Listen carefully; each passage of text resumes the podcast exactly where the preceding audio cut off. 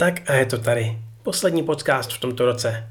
Má číslo 55 a abychom to uzavřeli vesele, vybral jsem do něj samé pozitivní a milé zprávy.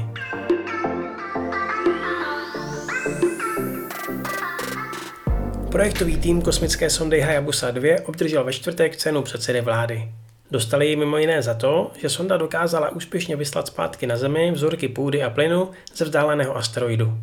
Pomůže to výzkumu původu života a vývoje sluneční soustavy. はやぶさ2のプロジェクトチームに総理大臣顕彰が贈られました Buddhistický kněz Yoshiuki Kondo z prefektury Toyama zvolil originální cestu k osvícení a tvoří svou vlastní mangu. Bývalý učitel doufá, že touto sérií nazvanou Janké to Yoshoku, neboli zlý chlapec a hlavní kněz, pomůže ostatním najít moudrost, když se v životě setkají s problémy.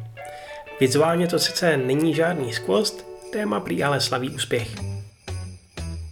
Japonské Vánoce jsou známé pro krásné světelné iluminace, které najdete hlavně ve velkých městech.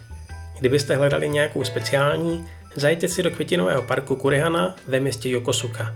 Vedle květin tam totiž stojí i devítimotrvá Godzilla. What did you see, old man?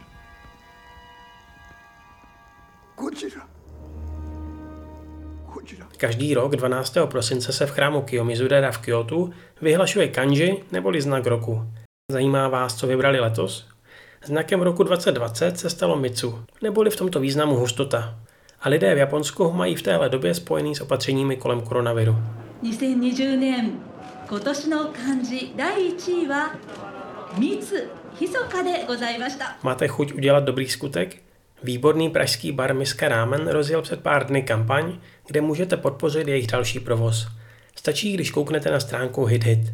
Za svůj finanční příspěvek si navíc můžete vybrat i nějakou super odměnu. Třeba poukaz na rámen, tričko nebo krásnou grafiku od Kataríny Kratochvílové.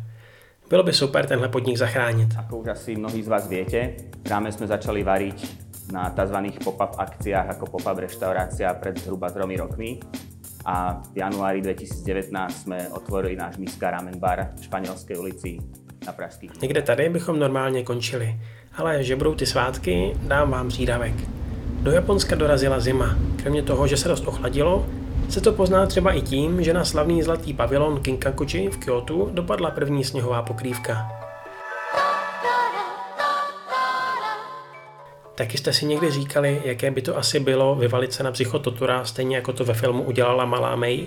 Teď máte možnost to zkusit, teda pokud jste dítě. Síť Ghibli obchodů Donguri Kyowakoku totiž nově nabízí 60 cm velkého plišového totora, který má sloužit jako válecí polštář nebo křesílko. Vychází na 7,5 tisíce korun.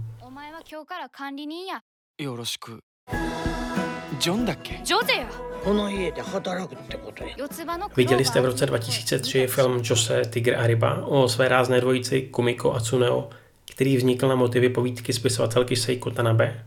Romantické drama teď dostane novou animovanou podobu od studia Bones a v Japonsku má premiéru už 25. prosince. Ukázku vám dávám do popisku. Vypadá to opravdu hezky.